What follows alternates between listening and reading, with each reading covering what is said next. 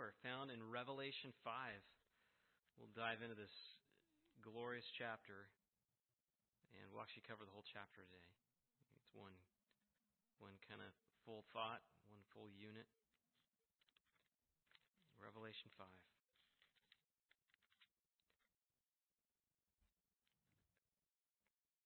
Then I saw in the right hand of him who was seated on the throne a scroll written within and on the back, sealed with seven seals. And I saw a mighty angel proclaiming with a loud voice, Who is worthy to open the scroll and break its seals? And no one in heaven or on earth or under the earth was able to open the scroll or to look into it. And I began to weep loudly because no one was found worthy to open the scroll or to look into it. And one of the elders said to me, Weep no more. Behold, the lion of the tribe of Judah, the root of David, has conquered, so that he can open the scroll and its seven seals. And between the throne and the four living creatures and among the elders I saw a lamb standing, as though it had been slain, with seven horns and with seven eyes, which are the seven spirits of God sent out into all the earth. And he went and took the scroll from the right hand of him who was seated on the throne. And when he had taken the scroll, the four living creatures and the twenty four elders fell down before the Lamb, each holding a harp and golden bowls full of incense, which are the prayers of the saints. And they sang a new song, saying, Worthy are you to take the scroll and to open its seals, for you were slain, and by your blood you ransomed people for God from every tribe and language and people and nation. And you have made them a kingdom and priests to our God, and they shall reign on the earth. Then I looked and heard, I heard around the throne and the living creatures and the elders the voice of many angels, numbering myriads of myriads and thousands of thousands, saying with a loud voice, Worthy is the Lamb who was slain to receive power and wealth and wisdom and might and honor and glory and blessing. And I heard every creature in heaven and on earth and under the earth and in the sea and all that is in them saying, To him who sits on the throne and to the Lamb be blessing and honor and glory and might forever and ever. And the four living creatures said, Amen. And the elders fell down and worshiped. Heavenly Father, I pray that you would assist me this evening uh, to unpack the glories of this text. And I pray you would encourage my brothers and sisters who have gathered here tonight, that they, their hearts would be strengthened.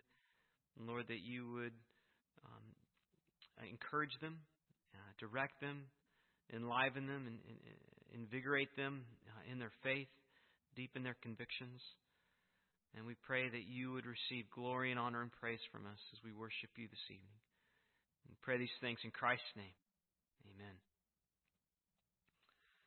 Well, here are some of the headlines from just this last week in the news, the governor of Illinois uh, said has started a uh, to promote a group uh, that promotes abortion rights.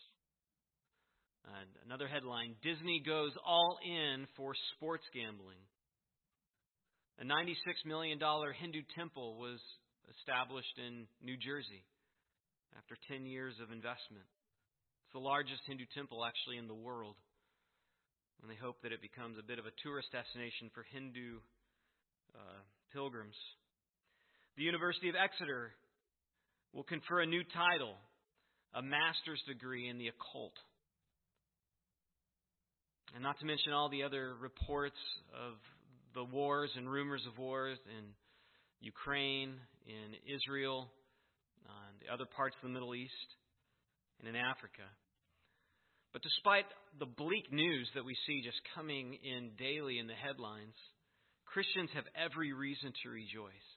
Not because of what we currently see uh, going on in the world, or even because of what the near future projects to look like. That seems pretty bleak too. But we can rejoice because of what is revealed, particularly here in Revelation chapter 5. It's a chapter that speaks to the fulfillment of all of God's redemptive purposes. And I think of uh, the words of the Apostle Peter in this regard in 1 Peter 1 6. In this you rejoice, Though now for a little while, if necessary, you've been grieved by various trials, so that the tested genuineness of your faith, more precious than gold that perishes though it's tested by fire, may be found to result in praise and glory and honor at the revelation of Jesus Christ. That's, that's what Peter is sharing with us. That's essentially what we have before us here in Revelation 5. We can rejoice even in the midst of these great afflictions and the, and the afflictions that will be upon us in the future not because of the afflictions, but because we know with certainty that God will fulfill his redemptive purposes. So, a very simple outline for this uh, chapter. Verses 1 through 5 speak to the fact that Christ alone is worthy to open the scroll. Verses 6 through 10, that he's worthy of worship from all redemption. And verses 11 through 14, that he's worthy of worship from every creature. Let's look at that first First point, verses 1 through 5, the chapter actually begins with a focus on the scroll in the right hand of him who's seated on the throne. And, and the text describes the scroll as having seven seals and having is written on both the front and the back. Now, it would be very unusual for a scroll, even at this time, to be written on front and back. Typically, it was only written on one side. And probably what this conveys is a sense of fullness, completeness. All that could be said is said. There's nothing lacking in information. And the significance of this actually is developed as the narrative also develops. The scroll signifies God's complete plan of redemption as recorded in Scripture, which Christ is now going to bring to fulfillment as he, uh, through his death, through his judgment, and his reign upon the earth, which is what's going to be depicted in the rest of this book. And the seven seals, therefore, represent the final steps that Christ is going to take in bringing this plan to completion. As Christ opens each of the seals in chapters 6 through 8, steps are progressively taken towards the fulfillment of God's final purpose. And of course, Christ's part isn't revealed until verse 5. Before this, an angel asks a devastating question in verse 2. He says, Who, who is worthy to open the scroll and break its seals? Now, it's a devastating question because verse 3, 3 reveals that no one in heaven or on earth or under the earth was able to open the scroll or look into it. In fact, the phrase in verse 3, the phrase is, uh, it, it's comprehensive.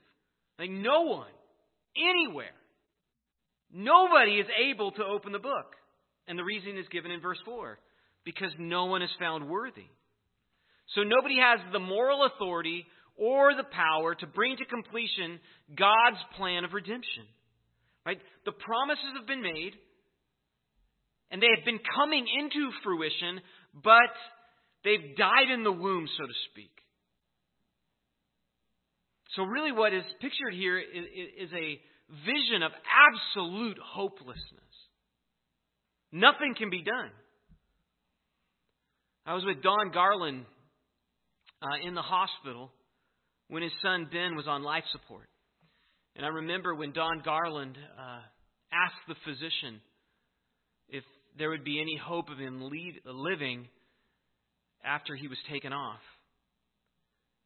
and the weight of devastation that fell when the doctor told us that there would be no hope, that he would die.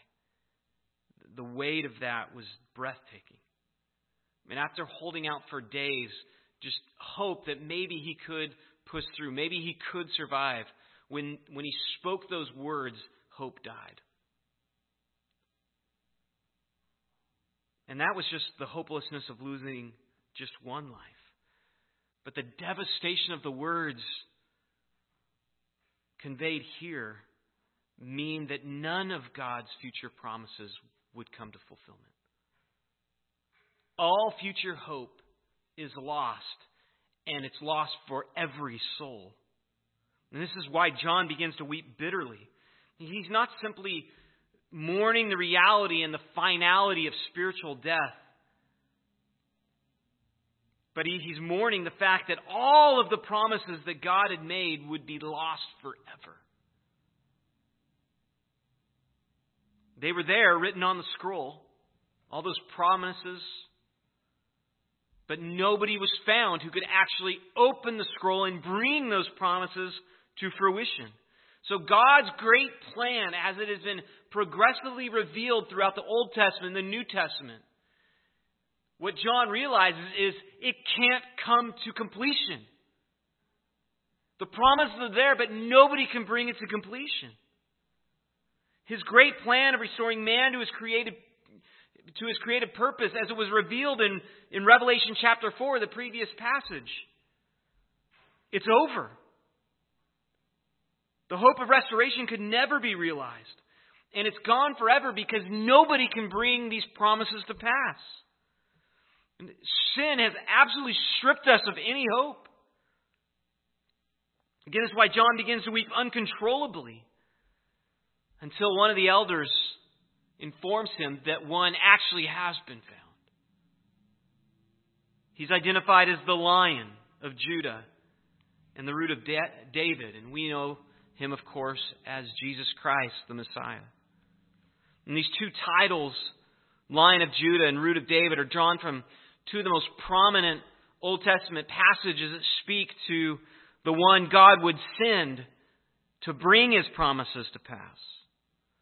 The Lion of Judah is the title given for the Messiah in one of the first uh, revelations of the Messiah in Scripture.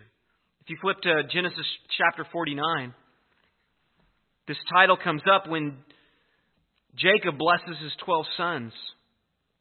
He describes his son Judah in particular as a lion, the one who will rule. Not surprising because Joseph is the one that's currently in power. He's the second in command of all of Egypt, the most powerful nation in the world at this time. But Judah is the one identified as one who will rule. If you look at verse 9, Genesis 49 9, Judah is a lion's cub. From the prey, my son, you have gone up. He stooped down, he crouched as a lion, and as a lioness who dares rouse him. The scepter shall not depart from Judah, nor the ruler's staff from between his feet, until tribute comes to him, and to him shall be the obedience of the peoples. So let's forward to the time when there would be a ruler in Israel, the line of Judah, one of Judah's descendants, and he would rule in such a way that all of the other people groups would come and bring tribute to him. The root of David is one of the first references of, to the Messiah in the book of Isaiah. And of course, Isaiah is known for being the, the, the prophet who proclaims the work of the Messiah. And in Isaiah chapter 11, verse 1, he's described as a branch. There shall come forth a shoot from the stump of Jesse, and a branch from his roots shall bear fruit. And then in verse 10 it says, In that day the root of Jesse shall stand as a signal for the peoples. Of him shall the nations inquire, and his resting place shall be glorious. It's speaking of the Messiah, one who would be a descendant of Jesse and therefore of David. Now, we, we cannot fully appreciate what Jesus has accomplished for us, again, until we realize the hopelessness that John felt when he heard that no one was found in heaven or on earth or under the earth who could open the scrolls. Again, all the magnificent and glorious promises that, that have been given to us in Scripture could not be fulfilled. So even for John, he was he had been much revelation had been given to him. But imagine if if Jesus were to show up, if we were right now transported in the same vision John had and heard that all those promises that we had been clinging to had been stripped away because nobody could bring it to fulfillment. The devastation that we would feel.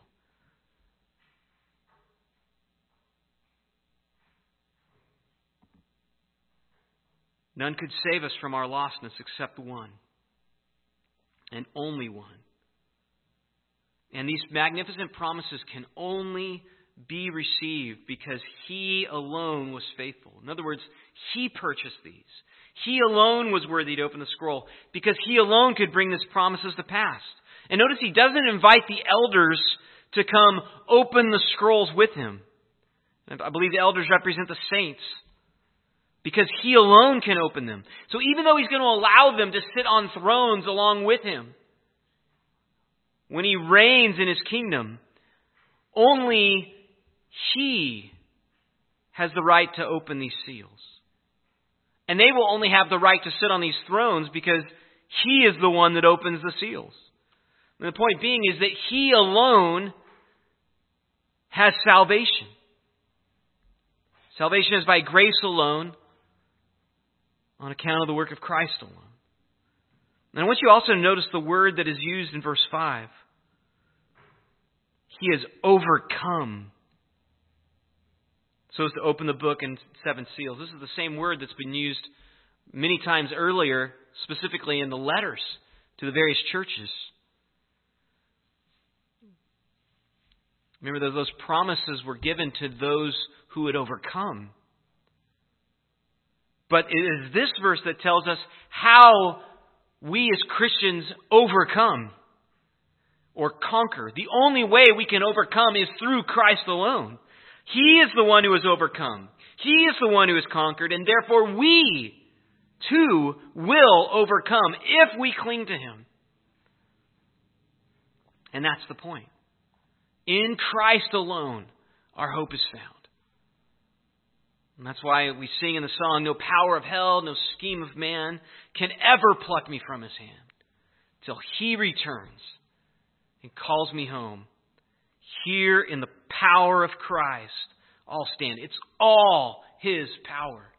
He is the one who is overcome. And therefore, if we're in him, we will overcome too. So again, the point of these first verses is that the Messiah alone is worthy to open the book. And that's the reason why is actually explained in the next verses, 6 through 10. And between the throne, verse 6, and the four living creatures, and among the elders, I saw a lamb standing, as though it had been slain with seven horns, and with seven eyes, which are the seven spirits of God, sent out into all the earth. And he went and took the scroll from the right hand of him who was seated on the throne. And notice how the scene is depicted. The Lamb is actually seen standing between the throne and with or among the four living creatures and the 24 elders. In other words, he is in a place of intercession on behalf of the saints and really all of creation. And he's described as having seven horns, which is symbolic of his absolute power and authority, and seven eyes, which means he has omniscience. He's able to see everything, and therefore he acts with perfect judgment. And the seven spirits, which alludes back to Isaiah 11 again, where in speaking of the Messiah it says, The Spirit of Yahweh shall rest upon him, the Spirit of wisdom and understanding, the Spirit of counsel and might, the Spirit of knowledge and the fear of Yahweh. He's the Messiah. And of course, he's seen as a lamb. Though he is the lion of Judah, he is also the lamb. But he's slain, which of course is symbolic of his death. See, Christ was worthy to open the scroll, not just because he was God, but because he died. Because he fulfilled all righteousness as it was delineated in the law and the covenants and then he died on behalf of his people. Again, his death, not just as deity, is what allows him to bring to completion all of God's promises. If he had not died, God's plan of redemption could not be fulfilled because his crowning achievement in creation, man, would remain under judgment. But because Christ died, men can be redeemed. As it says in verse 9, For you were slain, and by your blood you ransomed people for God. And notice also that when the, the Lamb takes the scroll, the, the, the 24 elders fall down before him in worship. And they're depicted as holding harps, which is symbolic of, of songs of praise. And then they're also offering up incense, which is symbolic of prayer. And so the saints here are responding to the work of Christ with prayer and with praise. I think that's really noteworthy because that's the exact same reason that we have gathered here this evening. And I just, just by way of encouragement, I just want you to just consider that the very activity that this chapter reveals as the right response to what Christ has done is the very reason that you guys have gathered here this evening. You are responding rightly to Christ's work on the cross. And just imagine the pleasure that must bring our King. That you've made it a priority to come here to sing praises and to pray. And the song which these saints sing is, is simple and straightforward, and really explains why the Lamb is worthy to open the scroll. Worthy are you to take the scroll and to open its seals, for you were slain, and by your blood you ransomed people for God from every tribe and language and people and nation, and you have made them a kingdom and priests to our God, and they shall reign on the earth. Now notice too, do you, do you see which word is repeated four times in this song? You. The point is that Jesus alone is worthy to receive all these things. Because he's not only God, but even though he was fully God, he was slain. And this is what allowed him to purchase our salvation. We were purchased from death by his death. Right? Your blood, it says. And notice too that Jesus didn't just redeem the Jews.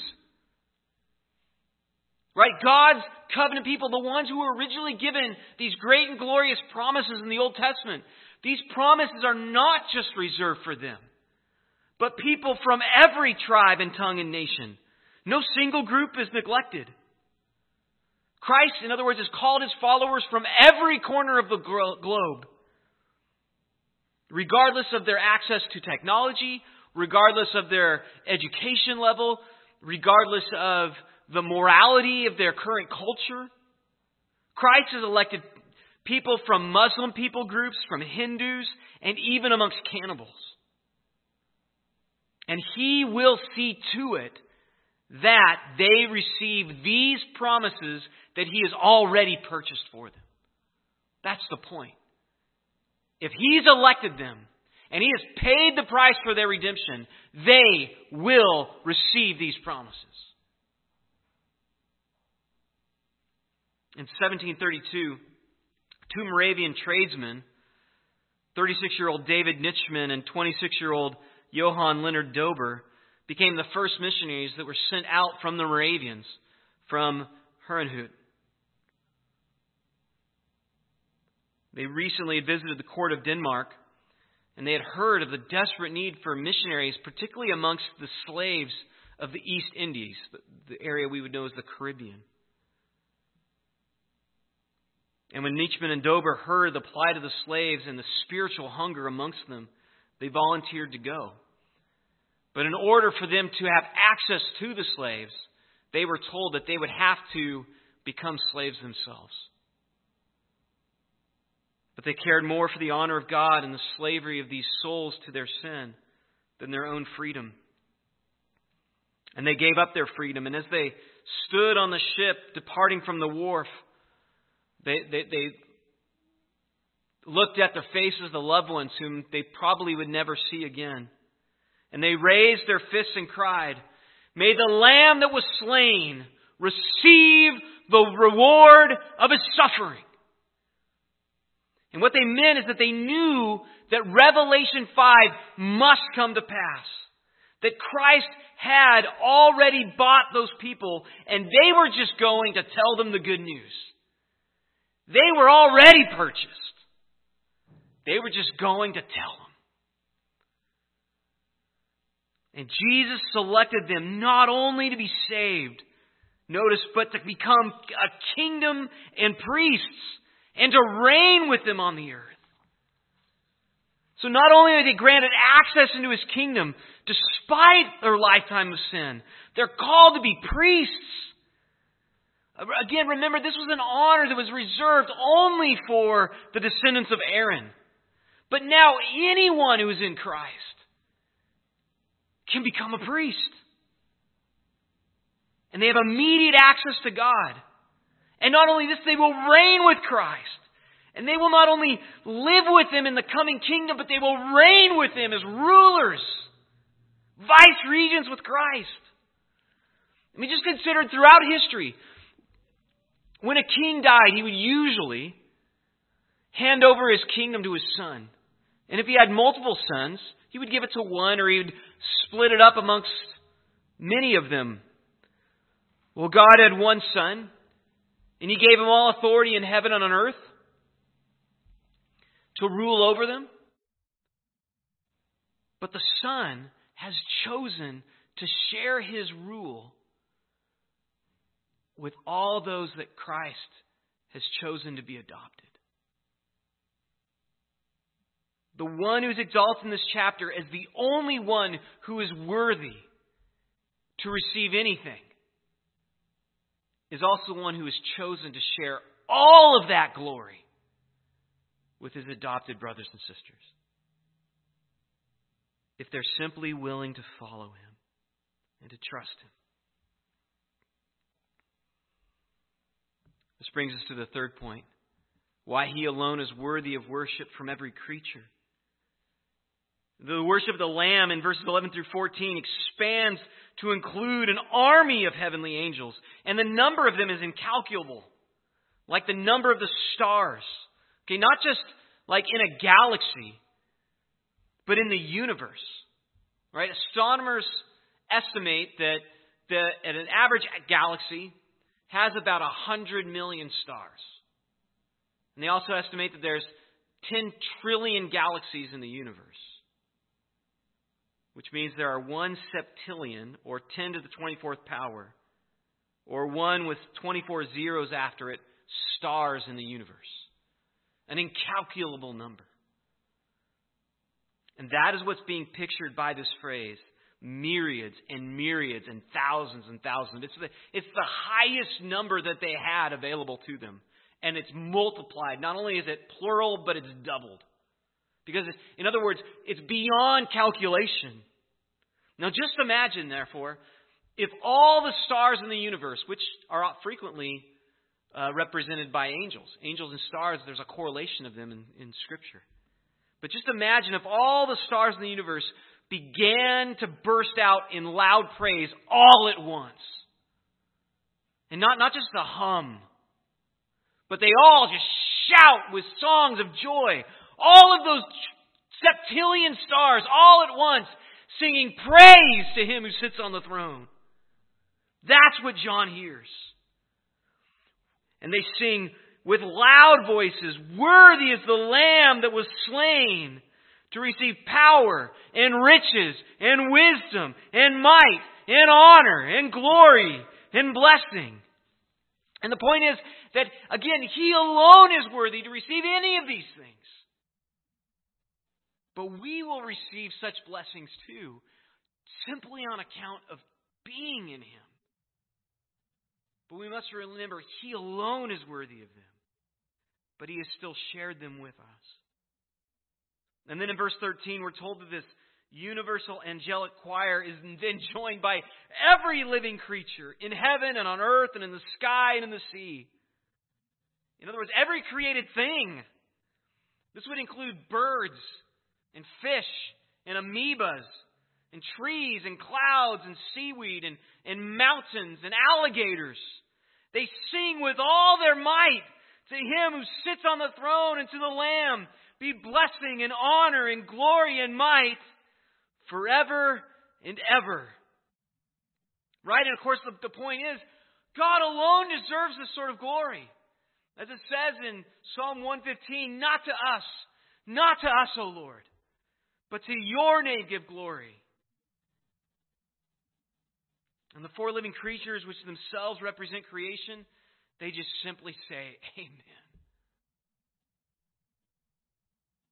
And the 24 elders who represent the saints, they fall down and worship. And life here, as it's depicted, is how it should be. Life is how God created it to be. One final thing. Notice that in both these sections, these final sections, this one and the previous, that Christ is praised as the only one who is worthy of worship. But there are some distinctions in, in, in both these choruses, these sections. In the first chorus, verse 9 and 10, Christ is primarily praised by the saints. And it emphasizes their co rule with him on the earth. And then the second chorus, verse 12, all the angels join in, and, and they're joined in verse 13 by every creature in all creation. And their praise climaxes with these words forever and ever. So, what's being communicated in these progressive choruses of praise? Well, at the very least, we can be certain that what, is, what it's communicating is that Christ alone is worthy of worship, and He's worthy of it from every creature, every created thing. But I also believe that it's hinting at God's progressive plan of redemption. Again, that which is depicted by the scroll. These progressions of praise are representative of the future steps that are still to come in God's plan of redemption. Steps that are described here in the book of Revelation.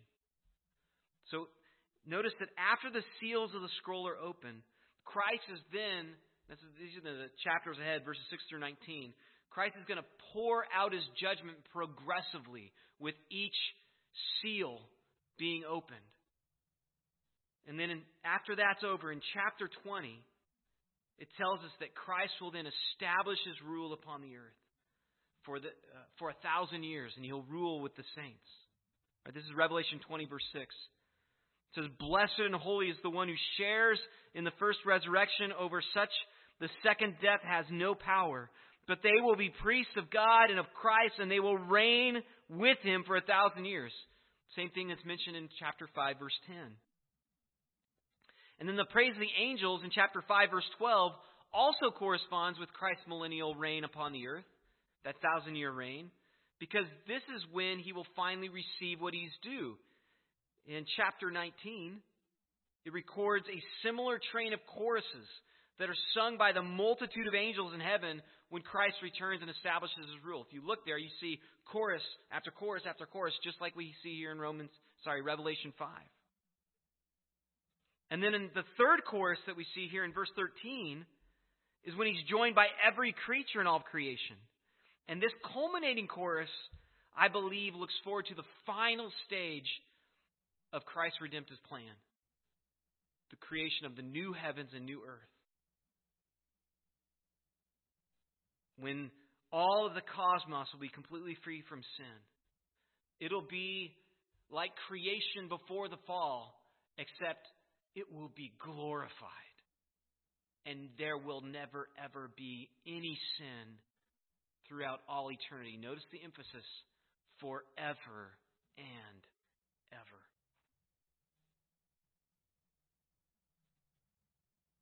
Revelation 21 1 says, Then I saw a new heaven and a new earth, for the first heaven and the first earth, first earth passed away, and the sea was no more. So, what I want us to see is that God's redemption is progressive. Right? It happens in stages. We, we see this actually in the covenants. God began with, of course, the Noahic covenant that he wouldn't destroy the earth again, and then there was the Abrahamic covenant that he would redeem the earth through, uh, eventually pointing to the Messiah, but Israel would be the focal point of that, the seed of Abraham. And then there was the Mosaic covenant where they received the law, and the Davidic covenant, a promise made to David's descendant. And then, of course, the new covenant, which we now fully appreciate. But there's also progress in redemption seen in individuals. Right? God gave the law on Mount Sinai so that people could know what, he, what is needed for them to be reconciled to God. There was a, a they could come to God through uh, sacrifice, through the tabernacle, and following the law. And God also revealed that they needed to be regenerated, what was called the circumcision of the heart in the Old Testament. So they could actually have their heart changed, and then they knew what God wanted for them to be obedient. And then, of course, in the New Testament, we're given the indwelling Holy Spirit. He remains with us and seals us with a promise of our future redemption, which will then come with when we receive resurrected bodies. And so you see, there's a progressive stage even in our redemption. Right now, even we, we, we're partially saved in the sense that we've been born again, we're new creations, but it's not fully realized yet because we are, we're not finished. But it will be finished we receive our resurrected bodies. It's progressive. It's also seen in the temple. Right? God established Eden as a place of worship. And then later on, there, he created the tabernacle, which was kind of like a mini Eden, where he could come to his people and speak with them. And then, of course, the tabernacle. I mean, then the temple. And then, of course, Christ then became the temple. He tabernacled among us, according to First John, or John chapter one. And then, of course, after he died, the church became the temple. We're currently the temple. But then there'll be another temple in the millennial kingdom, and Jerusalem itself is depicted in the millennial kingdom as a temple. No unholy thing will be allowed therein. And then, at the end of it all, the whole cosmos with the new heaven and new earth will become a temple. And the point is, is God saves things progressively in stages. And that's what's being hinted at here in these choruses. Right? You might also remember the increasing degrees of holiness. Right? You had the land of Israel that was set apart from all the other nations. And then you had the temple. And then in, even within the temple courts, there was a place that was reserved just for the priests, the holy place. And then even then, there was the holy of holies, that even the, only the high priest could come in once a year. A progressive, you could think of a stage of holiness. Then, of course, you have a geographic circles of holiness, Zion, being at the center, and then Israel, and then God is going to also then save the nations and ultimately the cosmos. So the point is that, that, that God is bringing his plan of redemption to fulfillment. It just hasn't happened yet. Fully. It's been purchased by Christ. In that sense, it's finished, it's guaranteed, but it won't be realized until Christ finally opens the last of these seals on this scroll. So we're getting progressively closer to the time when all of the cosmos will be as holy as the Holy of Holies was in the Old Testament. And the point of this chapter is that Christ is worthy of worship because he will certainly, without any question, bring all of this great plan of redemption to fulfillment. Let's pray. Jesus, you alone are worthy of worship. And you're worthy of worship from all of us unbelievers, believers, stars, mountains, trees. For you created all these things. But you are most worthy of worship because you have redeemed us from our slavery to sin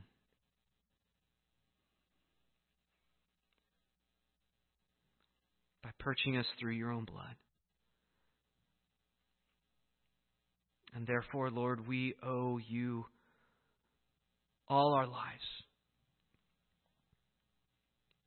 all our worship, all our heart, all our soul, all our mind, all our strength. And so I pray that you would so illuminate us with these convictions that we would worship you all the more zealously with our lives because you deserve it. And we pray these things in Christ's name.